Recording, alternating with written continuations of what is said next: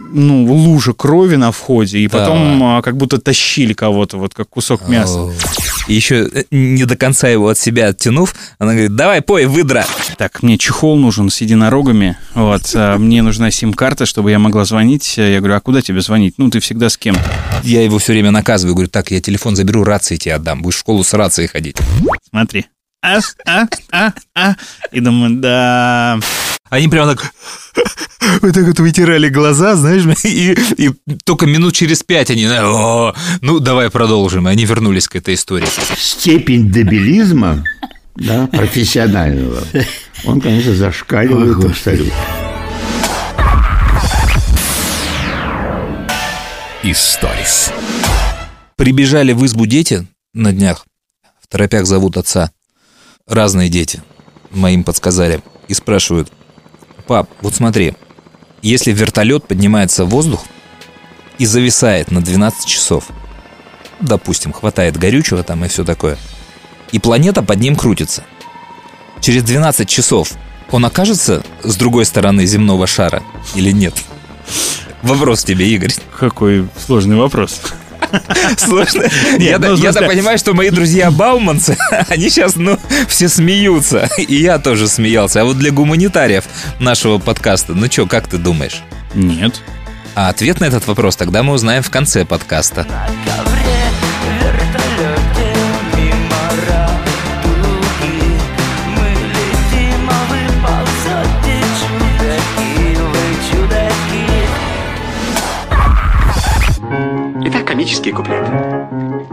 Комические куплеты. Коми... Стоп.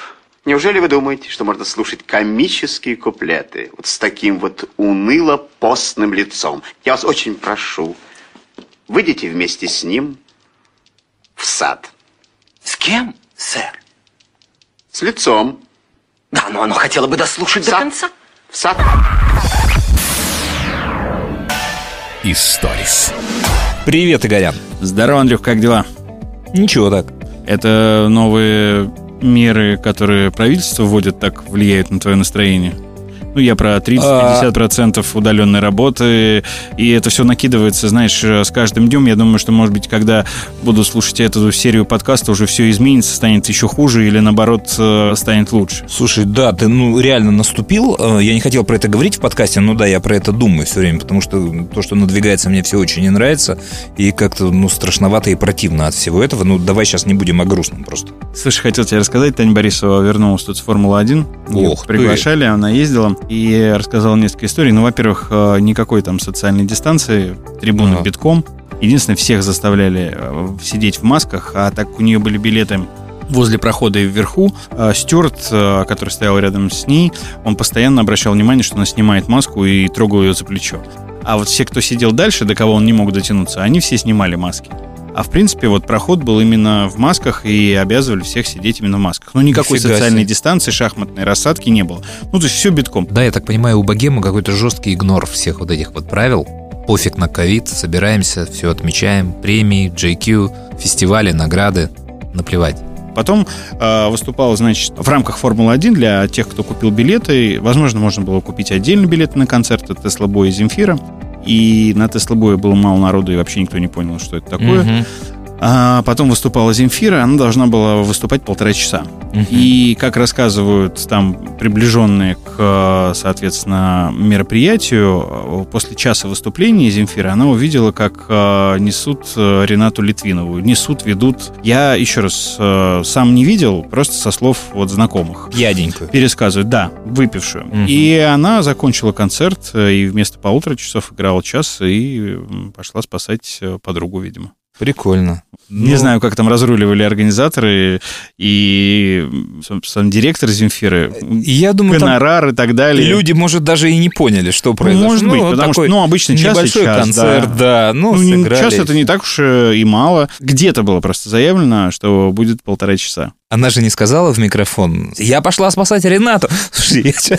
сказали в микрофон, я не могу, я всегда, когда представляю себе микрофон и Земфиру на сцене, я всегда вспоминаю вот этот их коллаб. Я сейчас не вспомню уже, какой концерт был, но когда они с Агузаровой в «Солянке» вместе пели э, какую-то песню, и у них были э, слова друг за другом, и Агузарова закончила свой куплет э, и передает микрофон Земфире, и еще не до конца его от себя оттянув, она говорит, давай, пой, выдра.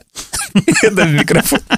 Слышно, Земфира берет микрофон и продолжает свою тему, но вот в записи вот эта штука осталась. Давай, пой, выдра. Ее потом из трансляции убирали, но вот все время этот момент. Помню. Не помню, что это за программа была, но ты как саунд-продюсер и звукорежиссер явно с таким чаще сталкивался. Ну, когда приходит там известный, неизвестный человек, э, диктор, проверяет микрофон или что-то между текстами, которые он должен раз, записать, раз. рассказывает, раз, два, три, и, ну, естественно, там мат э, звучит, и самое главное тут э, вырезать этот мат, и э, когда человек читает текст, э, ошибся и выругался, да, вот тут нужно аккуратно и внимательно это смотреть, потому что часто, я думаю, твои коллеги э, забывают вырезать этот момент, да, да или что уж, я там... и сам там. И грешил. я помню, а, у нас была история, к нам приходил Маковецкий, и он комментировал, а, ну, какую-то историю, а он, знаешь, ну, для меня какой-то мега интеллигентный человек. Ну, я его в каких-то других а, не видел жанрах, угу. так скажем. И он такой какой-то, знаешь, относительно безобидное слово, ну вот не сука, но тварь или Говно. Э, еще что-то вот сказал. Ему причем так стыдно за это стало. Он там несколько раз извинялся. И а, это в, в, так нарезал наш а, звукорежиссер, что попало в эфир. И так получилось, что это очень органично было. Ну вот это слово к тому тексту, который был до и который был после, это было очень органично, но обидно для автора и, собственно, человека, который это все произнес. А я сейчас в лифте ехал, а ты же знаешь, у нас это здание высокой культуры, тут все радиостанции сидят, и очень много записывают оркестров разных. И у нас тут часто волторнисты, контрабасы, первые скрипки, вторые скрипки. Понятно, консерватория. Да, и вот я еду в лифте, и со мной, значит, спускается там э, такая э, альтистка какая-то, Коган, такая вся из себя, и с ней какой-то такой же, знаешь, из оркестра габаист, или я не знаю, кто он. И она шутки какие-то набрасывает, значит, и вдруг он произносит, знаешь, слово «архитектор» в контексте, а она ему отвечает «Миндисабаль». И они вдвоем начинают хохотать. Блин. И я вот думаю, вот, во-первых, это такой возрастной ценз. Мне кажется, если вот человек, у тебя звучит этот диалог архитектора, кто-то продолжает его Миндисабаль, это значит вот все, люди 80-х, этот сериал, там какой то богатые тоже плачут. Не помню, а, откуда вот это. откуда да, это. Да, да. Минтисаб... Но да, самое точно. проклятое, что я себя поймал на мысли, что за секунду до того, когда она это произнесла, у меня в башке это промелькнуло раньше чуть-чуть. Причем я вот пробовал уже ну, в какой-то другой жизни, у меня нету этой ассоциации вот этих слов, но вот, видимо, это здание, оно вот так вот влияет, что ты, когда сюда заходишь, все, у тебя вот эти габаистки, кларнетисты и архитектор Миндисабаль. Кого-то ждет вокзал,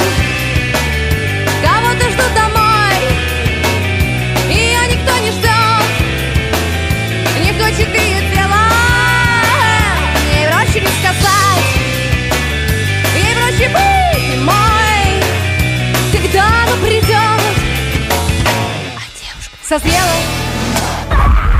Прошу, сэр. Сэр. Итак, комические куплеты. Ну, комические куплеты. Это, да, это... Эм, Что же смеетесь-то все время?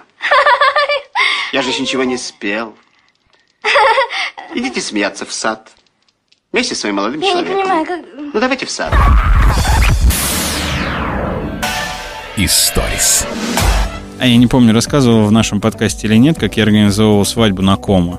Не помню. А дочь одного очень известного и богатого человека выходила замуж, э, и так получилось, что мой знакомый организовывал эту свадьбу, и они меня слушали или не слушали, не знаю, как я туда попал в качестве ведущего. Но, в общем, я вел. Это было на озере Кома в Италии. Э, самолеты везли гостей, э, выступала группировка Ленинград, итальянские, какие-то там известные и неизвестные группы. Ну, я не про старую гвардию, а вот там, ну, более-менее современно. Там снимали такую виллу огромную. Вот Джордж Клуни на этой вилле снимался в рекламе кофе.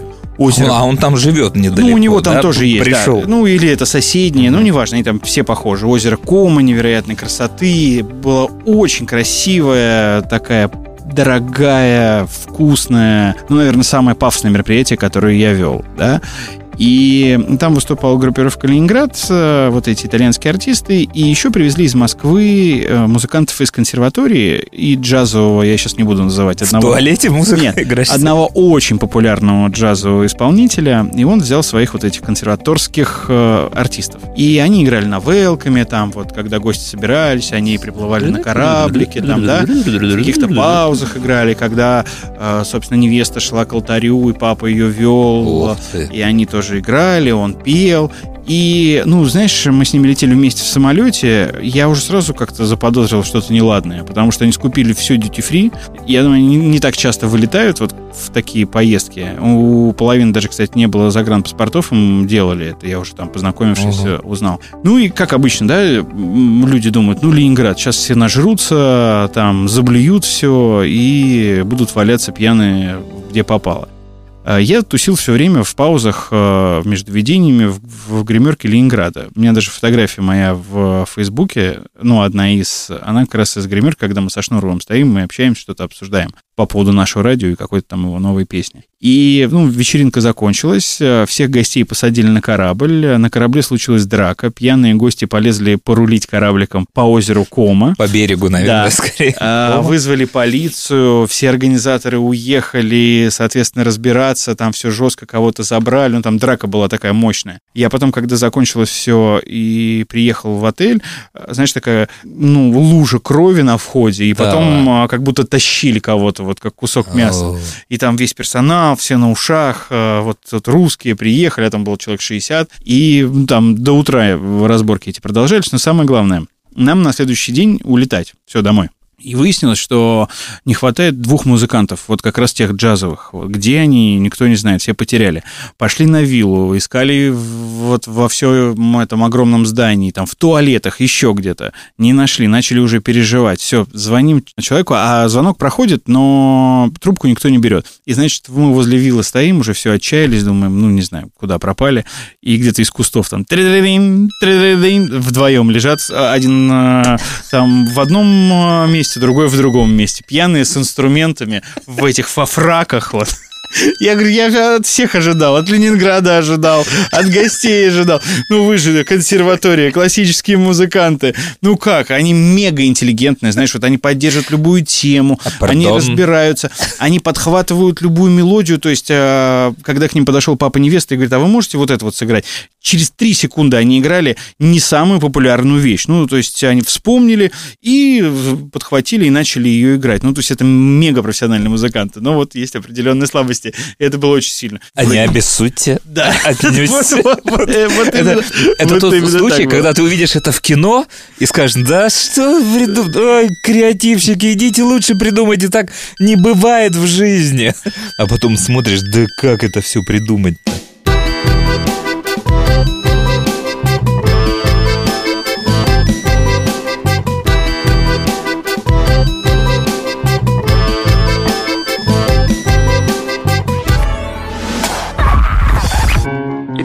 Комические куплеты. Стоп. О чем вы поете?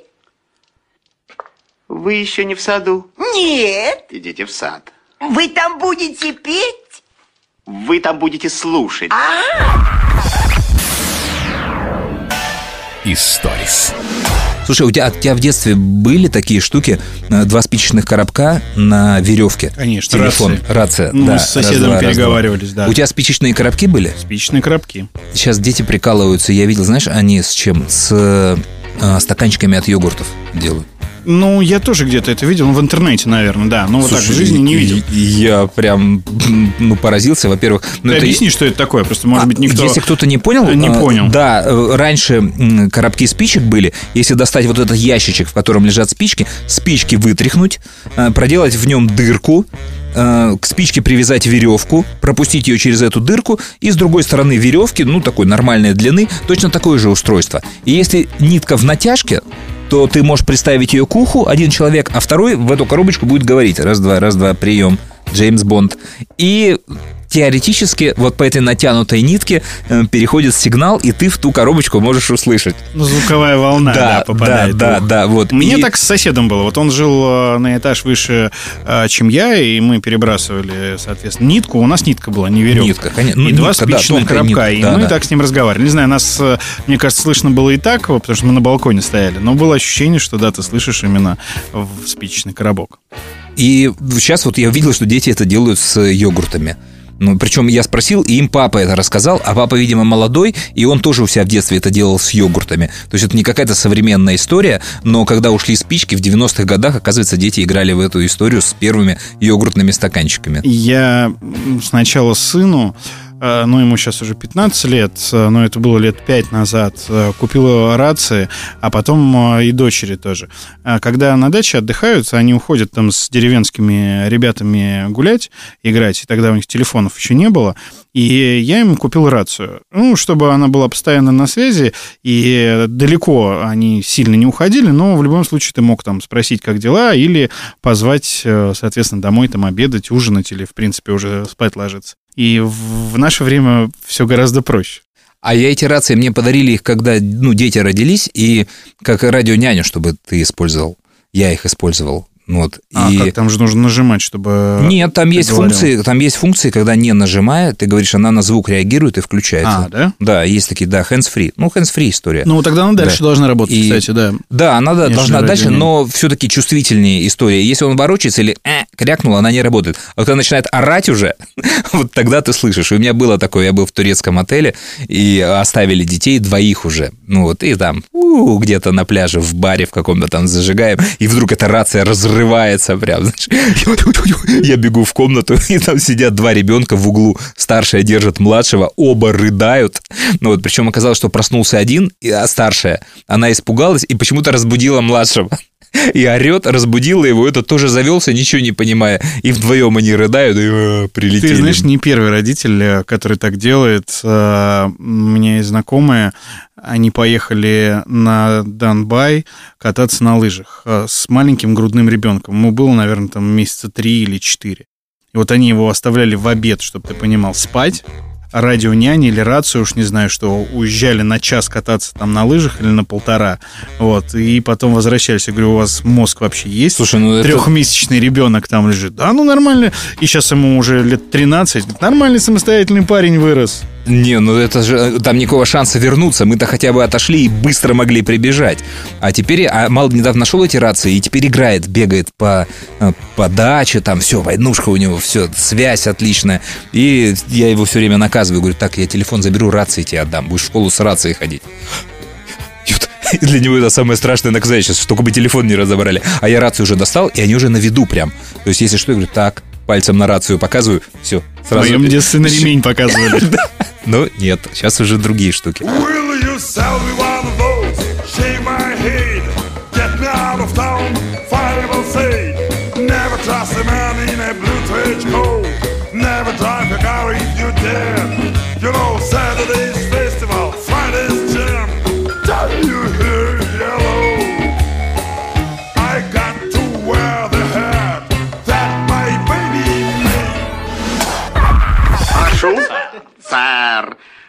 Комические куплеты. Ну, коми... комические куплеты. Это, это не речитатив, нет, это не ариозо, это даже не ария. Комичес... Стоп. О, робкая, вечно плачущая мисс. Идите рыдать в сад в окружении своей очаровательной семьи. Всю семью в сад. В сад всю семью. Вместе со всей семьей в сад. Историс. По поводу телефонов, у сына день рождения был в среду. И, ну, он такой вообще безэмоциональный парень. Я у него спрашивал там, и жена спрашивала, что подарить. Он, Ну, не знаю, ну, может телефон. А у него был старый телефон. Знаешь, как это часто бывает, э, родители отдают детям, э, бабушкам, дедушкам. Вот э, мы ему отдали лет пять назад. У него был шестой, обычный, даже не S. Мой вообще первый телефон, вот шестерка. И все эти годы он у него жил и нормально его устраивал. Но он особо в нем ничего не делает, музыку только слушает. Ему мы подарили новый телефон, а дочь, э, ей 6 лет, она тоже мечтает о телефоне. Я говорю, тебе зачем? Ну, у всех есть телефон, у меня нет телефона. И мы ему в среду подарили телефон, и я говорю, вот Кирилл тебе отдаст свой старый, и он будет твоим. Она тут же на следующий день, так, мне чехол нужен с единорогами, вот, а мне нужна сим-карта, чтобы я могла звонить. Я говорю, а куда тебе звонить? Ну, ты всегда с кем-то. Ну, говорит, ну вот я из гимнастики вышла, и я а, вам позвонил. Я говорю, ну, ты вышла там с мамой, с Кириллом, со мной, с няней, ну, с кем-то. Вы все приезжаете за ней на Ну, гимнастику? по очереди, Не да. доверяете дочери? по, очереди приезжаем. Она говорит, нет, мне все равно нужно, у всех, вот у моих друзей и у подружек есть э, телефон, мне тоже нужен. Я говорю, зачем телефон? У тебя планшет есть, ты свои там эти э, тиктоки, лайки и другие социальные сети, там, ютубы смотришь в планшете. Нет, я хочу телефон. Я говорю, ладно, хорошо. Папа, значит, э, чехол с единорогом, скриншот мне присылает, э, какой именно нужно купить. Э, Я на Алиэкспресс его заказал. И сим-карту мне. Сим-карту, потому что мне нужно через WhatsApp вам звонить, потому что я в основном дома, а WhatsApp брата, и нужно зарегистрировать новый WhatsApp. Мне дочь говорит, нужно зарегистрировать новый WhatsApp, и нужна новая сим-карта. Ладно, я пошел в салон связи, купил сим-карту, зарегистрировал все, сделал ей телефон э, новый, вот, ну, обновил все, сбросил, сделал. Забил все контакты, ну, там основные, бабушки, мам, папа, брат и так далее. И все, теперь каждые пять минут. Все четыре. Теперь каждые пять минут. Пап, ты где? Привет, привет. А включи видеосвязь, я тебя не вижу. Привет, дочь, я в метро, плохо тебя слышно. А что ты в метро делаешь? Я говорю, иду там по работе к другу. А, ну покажи друга. Я говорю, я еще не дошел. «М, надолго? Когда дома будешь? А, пап, извини, мама звонит. Сейчас перезвоню тебе. Те дела? Ты недавно жаловался, как мало внимания она тебе уделяет. Да. Ты это И я стримишь. дальше, да. Пожалуйста. По всем э, контактам, которые ей записали, она вот по несколько раз, вот прям подряд идет, всем звонит, всем. звонит. Кто занят, э, она следующего берет и так далее. Очень смешно, конечно, за этим наблюдать. А сколько ей лет? Шесть. Шесть. Мгм. У нашей знакомой, общей, у Маши в Лондоне, у нее старшему 5, и через месяц тоже будет 6, и она мне на днях присылала книжку из их уроков подготовительных к школе, там, значит, такой разворот в Англии, в Лондоне, э, разворот советской космонавтики. То есть Гагарин нарисован, там ракеты наши первые. Ну и все рассказывается, кто вот был первый человек, который полетел в космос. И малый прибегает домой и рассказывает, вот первый космонавт, Russian, там from Russia. А я пытаюсь Машку спросить, слушай, а ну а насколько они адекватные э, люди? То есть вот, ну они как погружаются? То есть насколько для него вот космос вообще вот, а, клевая такая штука и интересно, кто был первым. Если это в обычном учебнике и на странице до этого там была Греция, у них Зевс, следующую страницу переворачиваешь, Австралия у них кенгуру, а русский у них космос, то это пофиг. А вот если малый погружен, прям ему интересно, то представляешь, вот он прибегает, а ты ему говоришь, да, конечно, твой дедушка, это Машкин папа, он вот этого Гагарина с Королевым и со всеми этими, он все вот это вот строил А и я, кстати, не выстраивал. знал, кем Машкин папа работал. Ну, я в- его в- лично знал, но не знал, где в он работал. конструкторском космическом бюро в каком-то, я тоже подробности не скажу, но он имеет отношение к зарождению вот этой космонавтики. М, Вот, и просто, то есть если, если бы малого реально это увлекало, и вот прибегает, пр- представляешь, человек прибегает домой и говорит, что вот Гагарин, вот первый человек, Юрий из космоса, а ему тогда твой дед почти за руку держался. Я бы, ну, в каком-то сознательном возрасте, наверное, вообще упал бы от восторга. И Машка говорила, он говорит, очень плохо все это пока понимает. И э, Бен, э, папа, говорил ему, а вот если у вас э, в классе будут когда-нибудь спрашивать какие-то факты о семье, ну, которые неизвестны, которые не знают, ты вот можешь сказать, что ты half Russian, то есть на- наполовину русский. И она говорит, что вот, и, пожалуй, у него впервые в жизни вот все склеилось в одно. Русский космонавт, наполовину русский, и вот эта мама на тарабарском языке постоянно разговаривающая. А они по-русски не говорят? она с ним... Нет, а- они не, гов- не говорят, муж учит, а Машка пытается их тоже научить, поэтому она, видимо, много с ними по-русски разговаривает. Но они вообще на это, ну, никак пока не Да. реагируют. Но вот первый раз, говорит, вот у него все состыковалось. Русский Гагарин, пап, half Russian и мама, разговаривающая на языке. Hello, Spice Boy. Hello,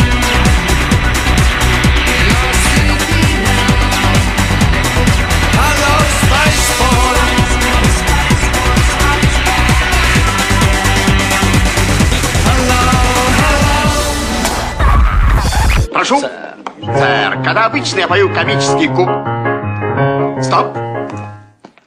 Очень трудно петь комические куплеты, когда слушатели дремлют. Вы, вы и вы. А я? Ну хорошо, и вы. Леди, все? Са. Историс. Слушай, ты же знаешь, что среди вот прочих программ мой отдел делает программу Александра Калягина «Отзвуки театра».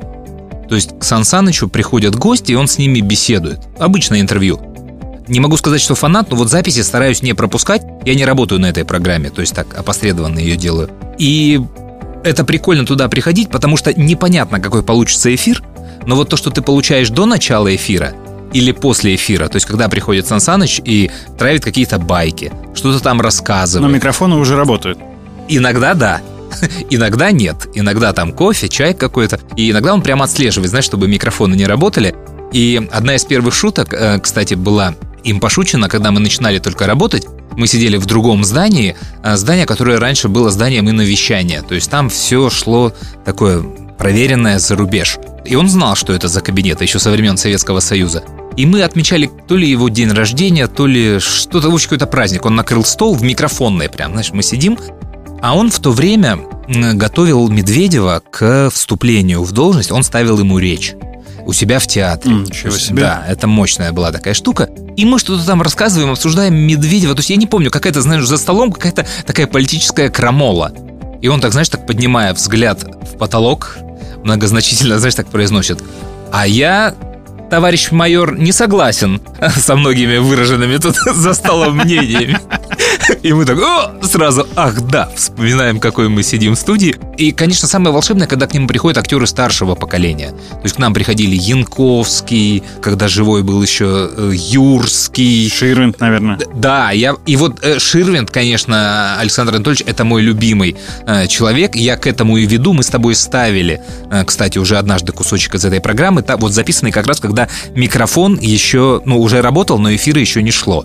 И Ширвинта его сейчас, ну, везде много, да, ты это видел, Не благодаря знаю. сыну. Я только у сына Ну. его вижу. Я подписался специально на Facebook и специально на канал на YouTube, где он выкладывает э, с ним разные программы. Мне иногда папу даже немножко жалко, потому что, ну, э, понятное дело, что он просто подыгрывает сыну. Но Да. он это так вкусно, так классно делает. Но ощущение, что, знаешь, старика таскают. Пап, давай расскажи, а своих можешь позвать? А вот давай Новый год в гараже встретим. А Вот. давай там, а давай там. Но его истории всегда меня разрывают просто. И книжки же, да, он сейчас книжки пишет, вот, и я подумал своим, говорю, что, э, ребят, слушайте, пока Ширвин живой, его, конечно, нужно таскать максимально.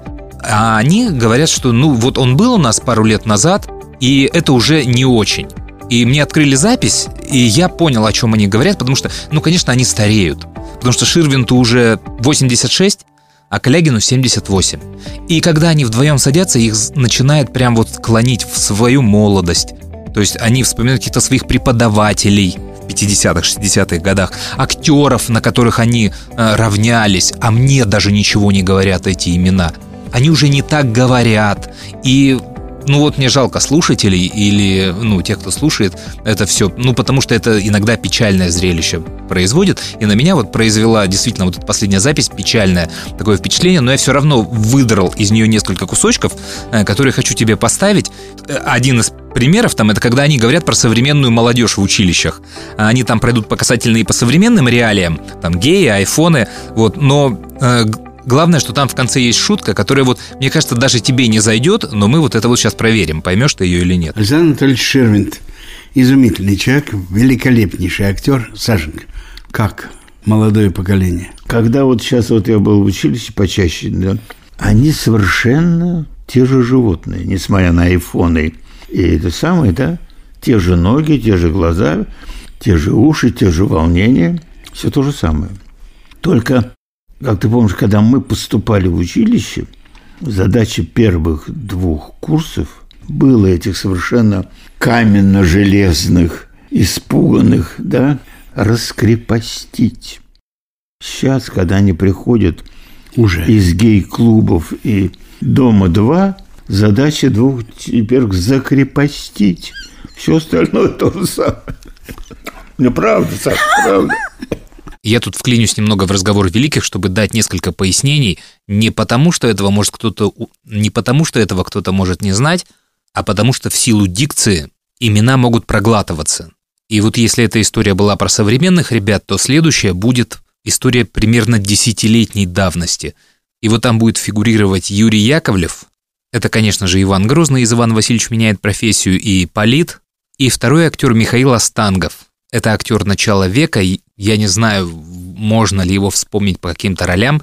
Мне кажется, самые известные – это Негора в старом фильме «15-летний капитан», капитан корабля в Максимке и Гитлер в Сталинградской битве. Они знают, слышали, отличают Вахтангова от Станиславского. Или Не это очень. им пофигу? Все? Я тебе скажу, скажу этот эпизод это к вопросу. У меня никогда не было своего курса. Я делал только дипломный спектакль. Мгм, да. И тут у меня, когда началась волна коммерческих курсов, в Амхате было, в ГТС было, всех было, у нас не было. И решили, что такое. И это уже, значит, сказал, что у нас тоже должно быть, потому что деньги нужны. А чтобы пошли, надо какая-то такая известная морда.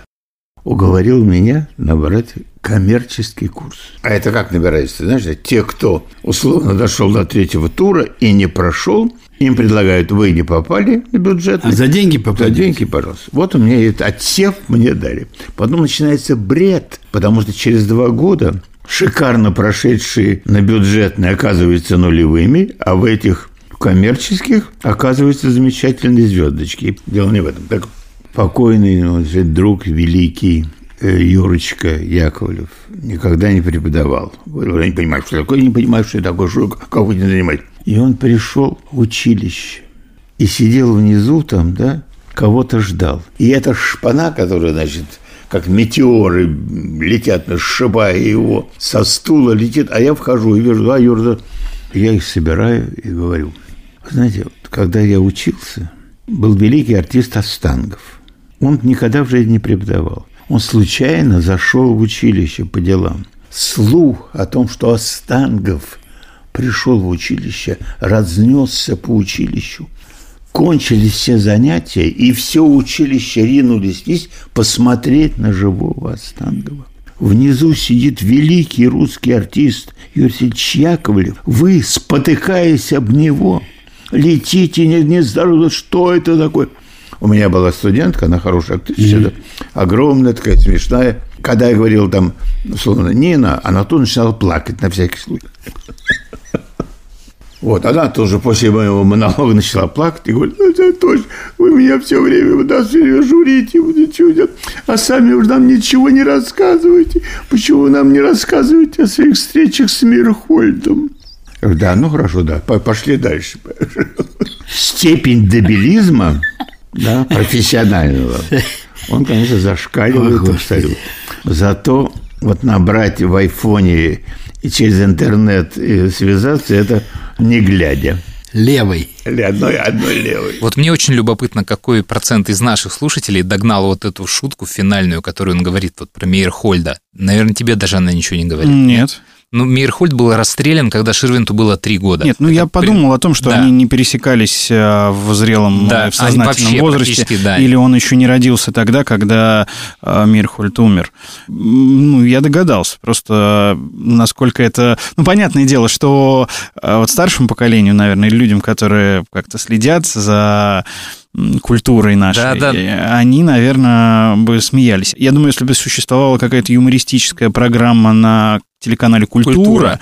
да, то это бы разорвало всех зрителей. Их разорвало, а вот я видел просто эту запись, их разорвало обоих. Я сократил здесь просто, я не хочу вот этот смех, но они, они прямо так... Вот так вот вытирали глаза, знаешь, и, и только минут через пять они... «О, Ну, давай продолжим. И они вернулись к этой истории. Скажи, а ты вот по голосам их различаешь? А, ну да, различаю, потому что папа, ну сейчас уже так медленнее говорит и часто Да. причмокивает. Вот. У него падает Да, дикция да. ужасно. Это понятно, ну, в силу возраста. Но э, он это говорит все осознанно. То есть он помнит какие-то факты и их выдергивает. И самое главное, э, вот таким людям э, не нужно ничего монтировать. Э, Вот их речь. Не надо вклейки какие-то делать, там обрезать. Он историю рассказывает от начала до конца, она целостная. И она недолгая, и Да. она законченная. Да. Это вот очень классно. А Калягин, э, я вот думал, какие характерные вещи у Калягина. Ну, я, конечно, фильм «Здрасте, я ваша тетя», но вот люди, что вряд ли смотрели. А дети-то его знают по коту Леопольду. Это же он, э, ребята, давайте жить дружно. Причем кот Леопольд, мне кажется, это единственный персонаж э, в мультфильме, которого озвучивали три человека. Потому что его озвучивал Андрей Миронов, Геннадий Хазанов и Александр Колягин. Ты сейчас мне просто глаза открыл. Я не знал, а ты помнишь какие-то фразы кота Леопольда? Ну, давайте жить дружно и все. Все. И понимаешь, вот эти фразы, три вот таких вот человека загоняли известнейших в разных сериях. Они там болели, их меняли друг с другом. В конце концов, Калягин больше всех сделал, но начинал Миронов, потом заболевшего Миронова заменил Хазанов, и потом заменил Калягин. Андрей Миронов, Ребята, давайте жить дружно. Геннадий Хазанов Ребят, ну давайте жить дружно. и Александр Калягин. Ребята, давайте жить дружно. Вот такая вот история. Очень но круто. подожди, у них еще была история здесь про э, iPhone. И вот смотри, как они выходят на историю про iPhone, но все равно сваливаются на себя и на архив. А ты, Дорогие кстати, ты, ты Будут умеешь... многие паузы у нас, потому что я буду Сашка, а ты умеешь вот нажимать все это? Все умеешь, нет? Сайт, айфафу, айфафу, ну, всё. Э, Мало понимаю. Очень мало. А ты понимаешь? Совершенно нулевой. И тебя никто не учит этому? Пытались, понимаешь, но я делаю... Дети, что- внуки. Дети, внуки, помощники, заместители, секретари. Но они начинают уже раздражаться через пять минут, и я говорю, ну ладно, ладно, не буду. Хотя, ты знаешь, От вопросов я в юности я был главный специалист среди актерской богемы по карбюраторам. На все вот эти «Волги», «Победы», как карбюратор ко мне, я с закрытыми глазами мог разобрать карбюратор, продуть, собрать и от- отпустить почти всегда бесплатно. За пол-литра и чебурек, как в такси. То есть я думаю, что ну, машина, карбюратор, который перебрал э, Ширвинд, сейчас на Авито может стоить, ну так, нормально для каких-нибудь коллекционеров. Слушай, я всегда смеялся над бабушкой, над родителями, которые не понимали ничего в технике. А вот именно на их э, век э, пришлось такое быстрое развитие технологий, да, когда появились телевизоры, пульт, видеомагнитофоны, видеокамеры, фотоаппараты, полароиды и так далее и тому подобное. И это появился какой-то короткий промежуток времени, и я, будучи подростком, ребенком, я смеялся и думал, как можно вот не понимать, что это пульт, что вот нужно нажать, вот здесь громкость, вот здесь телетекст, тогда еще был телетекст, Да. и так далее и тому подобное. И над родителями тоже, когда они э, говорят, сынок, а как тут вот перемотать или как запись э, поставить? Ну, ну, это же просто вот так и так. И потом с появлением компьютеров уже, э, планшетов, э, современных телефонов, они долго-долго привыкали, учились там, потому что папе нужно было по работе в школе, маме тоже нужно было по работе. И сейчас я смотрю на своих детей, а, ну, бывает такое, знаешь, а, выдался там а, свободный день, и я сел поиграть в какую-то игрушку. И я, Кирилл, ты не мог бы подойти и показать? Я не знаю, что тут делать. Меня постоянно убивают. Он говорит, пап, ну тут просто хоп-хоп-хоп-хоп, и все. Я говорю, да, просто я вот не могу просто прицел этим джойстиком от PlayStation навести и попасть. Или там дочка мне подходит, пап, ну вот это здесь вот сюда и сюда. Я даже алгоритм новой игры не понимаю. То есть э, появляется новая игра какая-то популярная. Ты берешь, ну и ты с э, течением какого-то времени понимаешь, как в нее играть, да. Ну и серия, вот если бы тебе первый раз показали Angry Birds, ну, не сразу все там могут понять, что оттянуть, куда лететь, э, какая траектория. Не сразу. Но таких игр сейчас замысловатых все больше и больше. Angry Birds, может быть, не самый удачный пример. И шестилетняя дочь подходит, смотри, а, а, а, а.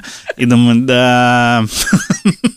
Ну, знаешь, вот круче, чем у родителей, это если на бабушек и дедушек смотреть. То есть я когда беру биографию своей бабушки или дедушки, то есть сколько вот гаджетов люди прошли за свою жизнь. То есть какой-нибудь 20 какой-то год, и у людей было все. Война, радиоточки, телевизор, цветной, черно-белый, ракета в космос, телефоны. Это какой вот, вот у нас такого точно нет. Мы там по пальцам можем пересчитать прогрессы, которые вот у нас менялись. Да, они быстрее, но не настолько монументальные. Да, изменения. то есть это не сильно глобально, Да. вот, и это как-то так быстро появляется, но... Ну, ну, да, не, это не настолько не знаковое, настолько, да? да, да, да, да, новая меняет версия, мир. новая версия, новая версия чего-то старого. Вот, а так что, то есть, ну что нам нужен? Телепорт сейчас? Ну, машина там- полетит, Вот. хотя уже там летают, да. Да. А, Люди летают на скутерах на этих, а, как в э, фильме практически «Назад в будущее».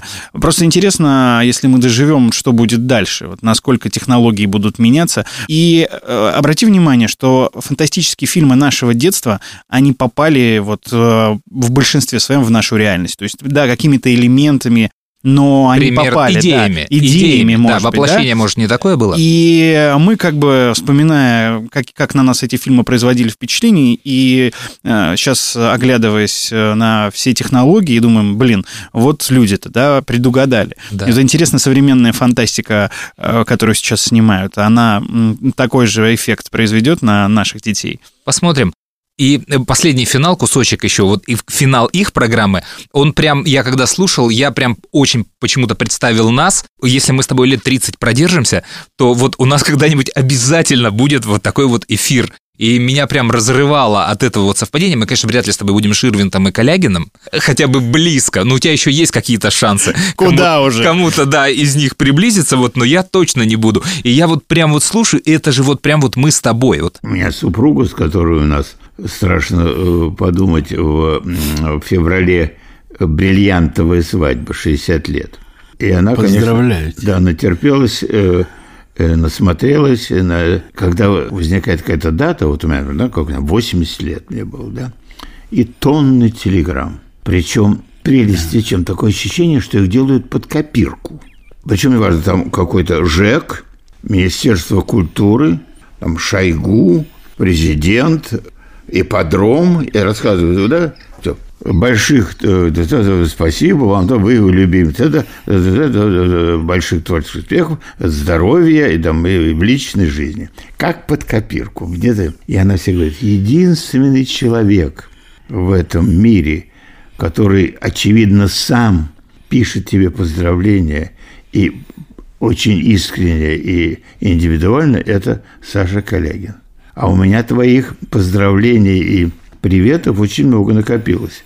Это- Александр Анатольевич, а вы какие потрясающие поздравления делаете? Да, но я тебя С- люблю. Ты, А. ты- ты по должности меня пишешь, я тебя люблю. А я Это тебя разные тоже, вещи. Саша, я безумно, я преклоняюсь перед Да. тобой. На этой э, подозрительной ноте взаимной любви двух пацанов мы кончаем театральное. Вот смотри, вот из всей, вот из этой вот речи, вот где ты ржал больше всего? Ну, конечно, Жека и Подром. Во- Вот, слушай, это такая деталь, которая просто всю историю вот у Ширвинта переворачивает, и ты, конечно, это помнишь, за это цепляешься. Вот великие люди, и, конечно, жалко, что они вот, ну, постепенно уходят, и, конечно, их нужно сейчас вот звать, просить брать интервью, вот пока они живы. Теперь с вами, сэр. Что же вы мне все время играете, сэр? Я уже в сав... В сав... саду, сэр. Историс. Под конец наша э, рекомендательная рубрика. Мы вот рекомендовали вам концерты на автомобилях, концерты на барже. Теперь мы вам, наверное, порекомендуем полетать. И полетать не то, чтобы совсем такой открытый полет, и не парашют, есть такая история теперь на Воробьевых горах, и заметили мы ее на концерте дельфина, на барже, когда ты плывет баржа, и вдруг у тебя над рекой щу, в темноте над тобой пролетает человек с одного берега на другой, и ты не очень понимаешь, что это, что это произошло. Потому что канатов не видно, а про эту историю мы еще не знали. Но я тогда обратил внимание, нагуглил, и нас с Игорем пригласили пролететь. Значит, есть такая история, это называется аттракцион Zipline, принадлежит он проекту Sky Park. Э, Это люди перекинули через э, Москва-реку на Воробьевых горах от площадки смотровой МГУ до стадиона просто три троса стальных и в свободном прокате катают людей от одного берега до, до другого. То есть это просто ролики, которые под тяжестью твоего веса перекатываются по тросу. Ну, я не думаю, что это просто тросы. Ну, все-таки там есть какая-то система, но Я- выглядит это все как трос, да. Да, я очень просто объясняю. Ну, это Да. современная, да. такая тарзанка, можно ее так назвать. Да, да, да. И э, разница в том от тарзанки, что ты не держишься руками Не, ну за ты держишься, палку, а у можешь тебя держаться руками, да, но тебя крепят комфортная да, подвязка. Сидишь. Ты при- прикрепляешься там. В общем, от- если вы хотите нырнуть во время полета, это очень сложно. Там я не понимаю, сколько ножами нужно веревок перерезать. Та- руками отцепиться у вас точно не получится. В общем, длина спуска там примерно 700 метров, скорость до 60 километров в час. То есть я видал и быстрее. Игорь жутко боялся. Перед стартом, но довольно быстро ты уже расслабился, да? Да, самое страшное было это, конечно же, финиш, потому что я не задумывался, кстати, вот э, я переживал именно за тот участок, э, когда ты летишь над рекой. А как мы будем тормозить, я не думал. И э, Андрюха, например, он говорил, что, ну, потом уже мы с ним обсуждали, и ты говоришь, вот там будет, наверное, ну, ты думал так, да, да, да, какой-то прогиб э, этого Да, и подъем Просто, в да. гору. и, и как бы, соответственно, скорость э, будет снижаться. А когда мы подлетали вот к тумбе, где нас должны поймать, а скорость э, не уменьшается, а еще только увеличивается, и вот тут стало страшно. Да, ну и там по факту это самое реально страшное место, если ты не знаешь, потому что это действительно такой даже не пневмотормоз, то есть ты просто приезжаешь в пружину, которая резко начинает сокращаться, тебя тормозя, но ты все равно тебя канатом, подвязкой вот это бросает резко вперед. То есть, ну, летишь ты там все это секунд за 30, ограничение по возрасту там 10 лет, по И весу вес от, еще там а, есть. да, от 40 до 110 килограммов. И для тех, кто любит, когда мы подчеркиваем цены, стоит это примерно 2 500 взрослый и 1850 детский. Там плюс-минус выходные, еще что-то. Будни, да. Да, поэтому если вам нужно вдруг с одного берега на другой, хорошая погода, то это вот неплохой способ, попробуйте. Ну, то есть вы пришли на Воробьевы горы, посмотрели, Да. да. чтобы такси не вызывать, э, хотя такси, наверное, будет дешевле, но, по крайней мере, здесь эффектно будет. Я был с рюкзаком достаточно тяжелым, и рюкзак тоже закрепили, в общем, я с ним ехал. Я еще из-за этого переживал, я и так Да. тяжелый, а еще рюкзак тяжелый, и как бы там не вылезти за максимальную эту норму. Кстати, там можно сгонять туда-обратно, потому что рядом канатная дорога в обратную сторону, и приезжаешь ты на одну и ту же станцию. То есть туда проехать, А, я, кстати, не пересесть обратил внимания, в да? кабинке, да? и вернуться. Ну, это просто будет с другой стороны смотровой площадки, но тоже интересно.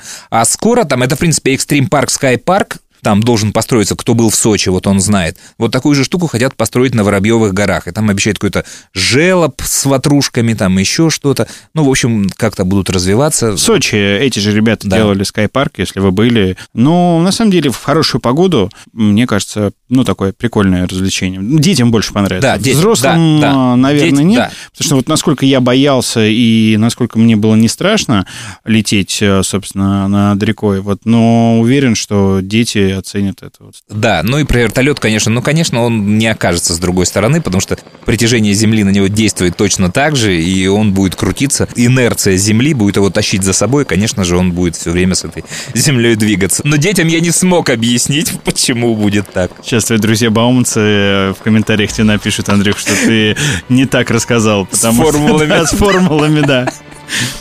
Ну, просто, ну, я рад, какие вопросы у детей возникают, я очень долго смеялся. Ладно, на сегодня это все, наверное. Надеюсь, вы дослушали, вам было интересно. Хочется пожелать вам а, всего самого хорошего. Подписывайтесь на наши подкасты в любых доступных сервисах. Все это бесплатно. Подписки нужны для того, чтобы вы получали вовремя уведомления о новых сериях нашего подкаста. Яндекс Музыка, YouTube, Apple, ВКонтакте. Э, В общем, все ссылки мы публикуем в наших соцсетях. Все, пока. Пока. Тонет пиратский корабль. Капитан говорит, придите ко мне, айтишки.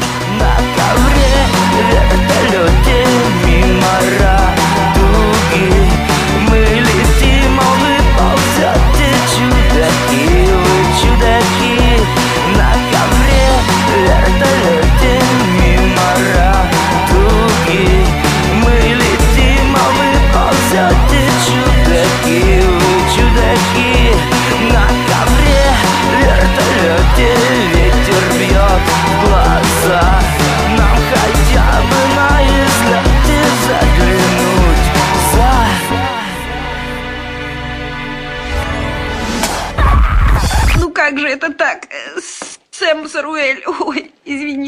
извините меня, с- сэр Самуэль. Что такое? Что случилось? Что вас взволновало, дорогая моя? Ну, все-таки, что это? Это и Да. есть комические куплеты. Ну? А? О! Ха-ха.